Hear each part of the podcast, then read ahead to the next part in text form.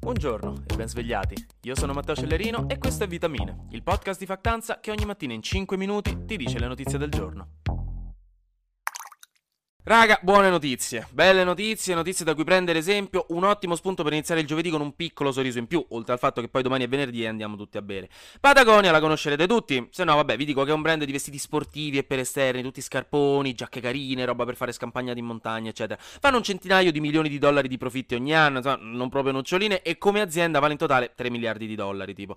Si è sempre fatta riconoscere negli anni per il suo impegno nella sostenibilità, facendo molte donazioni per progetti sostenibili e hanno profit, tipo ogni anno donava l'1% del suo fatturato in beneficenza ad attivisti ambientali. Ed è stata sempre un buon esempio da seguire anche perché il suo proprietario, Yvon Chouinard, è diventato miliardario per caso, lui manco lo voleva fare l'imprenditore, lui amava la natura e faceva l'artigiano e poi puff per sbaglio si è ritrovato con un'azienda miliardaria, vedi gli errori che facciamo tutti di tanto in tanto, ma uno dice vabbè la prossima volta sto più attento.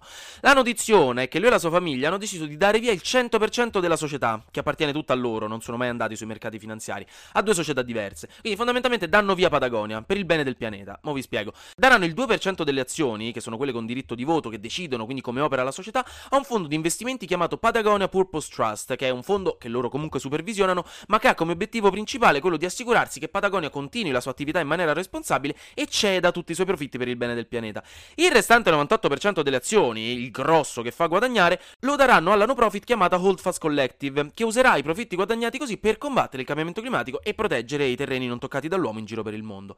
E lo so cosa state pensando. Ah, è la solita cosa che fanno i ricchi per pagare meno tasse perché negli Stati Uniti specialmente se fai beneficenza paghi meno tasse, infatti molti miliardari fanno beneficenza a società che sono sempre di loro proprietà e quindi lo fanno palesemente solo per fare scene e pagare meno tasse, ma qui no, perché per esempio per spostare il 2% di azioni hanno dovuto pagare di tasca loro, la famiglia proprietaria di Patagonia, 17 milioni e mezzo di dollari in tasse e non hanno risparmiato nulla per trasferire il restante 98%, questo in base a delle cose di legge, quindi l'intento è puro e loro stessi hanno detto che è proprio questo quello che dovrebbero fare i super ricchi del mondo per evitare che il pianeta vada a scatafascio e che la disuguaglianza economica continui ad aumentare.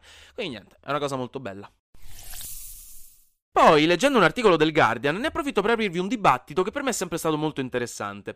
Perché bisogna andare a scuola alle 8 di mattina, quando palesemente sono tutti stanchi e letteralmente la scienza dice che non fa bene per gli adolescenti doversi svegliare alle 7 o alle 6 addirittura, quando in quel periodo della loro vita il loro ritmo circadiano, cioè il ritmo che stabilisce le fasi di sonno e di veglia, è spostato verso e oltre la mezzanotte, quindi fondamentalmente è impossibile andare a dormire prima di quell'orario e sti pori pischelli si trovano a dover essere in classe a un orario in cui il loro cervello semplicemente non è pronto per essere sveglio. Tutto questo, questa era tutto tutta una domanda, oggi sono molto retorico. Questa cosa è una cosa che gli esperti dicono da un bel po', e anche Vittorio Sgarbi, che ha fatto scalpore quando se ne è uscito con questo discorso qualche settimana fa, lo, ha, lo aveva ribadito, no? promettendo di far entrare gli studenti alle 10 di mattina in classe come promessa elettorale.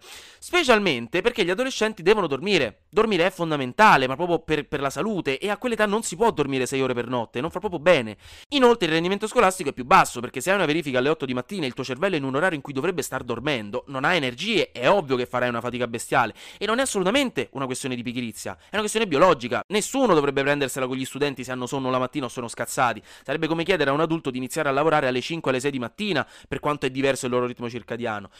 Ovviamente ci sono dei problemi, perché a scuola i figli molto spesso ce li portano i genitori e lavorano alle 9 o anche alle 8, quindi non possono aspettare le 10 per portarli a scuola. Inoltre, iniziare tardi vuol dire finire più tardi e questo può sballare un po' le cose con gli altri impegni della giornata, o sempre con i ritmi dei genitori, quindi non è una questione facilissima. Ma se si riuscissero a risolvere i problemi logistici, iniziare la scuola più tardi è stato studiato che aumenta il rendimento scolastico, riduce i problemi di salute mentale e aumenta la positività dell'esperienza scolastica, che diciamoci la verità non è proprio quella cosa che abbonda come le gomme appiccicate sotto ai banchi, che io vi giuro se c'è una cosa per cui ringrazio il cielo di aver smesso di andare a scuola è quello. Non avete idea quante volte mi sono dovuto lavare le mani dopo averne toccata una per sbaglio, mi ha sempre fatto uno schifo che non vi immaginate. Uff. Andiamo ahimè con una notizia molto brutta, perché a Belgrado, in Serbia, questa settimana si sta tenendo l'Europride, che è un evento europeo per celebrare la diversità e gli sforzi della comunità LGBTQIA europea, che ogni anno si tiene in un paese diverso, quest'anno appunto in Serbia. Però le autorità serbe hanno annullato la marcia del Pride di sabato, fondamentalmente perché diversi gruppi di estrema destra hanno organizzato in quello stesso giorno una controprotesta, che quindi avrebbe potuto creare dei bruttissimi conflitti, come successe nel 2001, che fu molto violento, rendendo il tutto pericoloso, vista anche la dilagante omofobia nel paese. Tuttavia, gli organizzatori dell'Europride hanno detto che la marcia la organizzeranno uguale, anzi a maggior ragione ora che glielo vogliono impedire, anche in virtù del fatto che il Pride ha un valore squisitamente politico e di protesta, prima che essere una festa, per spingere i limiti imposti da una società ghettizzante e repressiva. Il ruolo dello Stato, in questi casi, deve essere quello di proteggere chi vuole combattere per i diritti umani basilari di tutti e di tutte. Se ci sono dei rischi, le autorità di polizia devono garantire sicurezza, non cancellare un diritto per paura che la sicurezza venga meno. Vediamo quindi cosa succederà, ma di sicuro tutto il nostro supporto va agli organizzatori e a chi parteciperà all'Europride per il coraggio che stanno dimostrando e per il lavoro che stanno compiendo, che ricordo riguarda tutti, per un'Europa finalmente libera da ideologie antisociali e antiumane. Flash News. La nostra immensa Samantha Cristoforetti il 28 settembre diventerà la prima donna europea a capo della Stazione Spaziale Internazionale, lo ha annunciato l'Agenzia Spaziale Europea.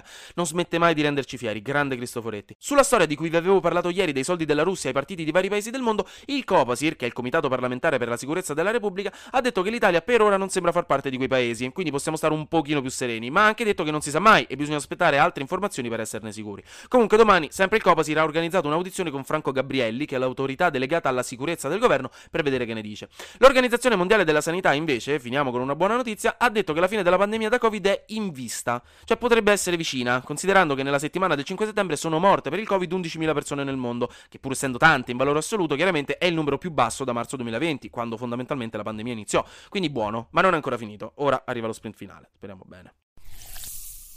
Comunque ci tenevo a dirvi che abbiamo letto tutti quanti i feedback che ci avete mandato sulla pagina di Factanza perché avevamo messo un box domande nelle storie per parlare di vitamine. E niente, mi hanno scaldato il cuore, sono e siamo veramente contentissimi che vitamine vi piaccia così tanto, insomma questo dà la carica per continuare a lavorare, quindi grazie mille e insomma spero di continuare a fare piacere la mattina a farvi ridere con le mie battutacce. Quindi, dopo quello, anche oggi grazie per aver ascoltato Vitamine. Noi ci sentiamo domani perché sarà successo di sicuro qualcosa di nuovo e io avrò ancora qualcos'altro da dirvi. Buona giornata.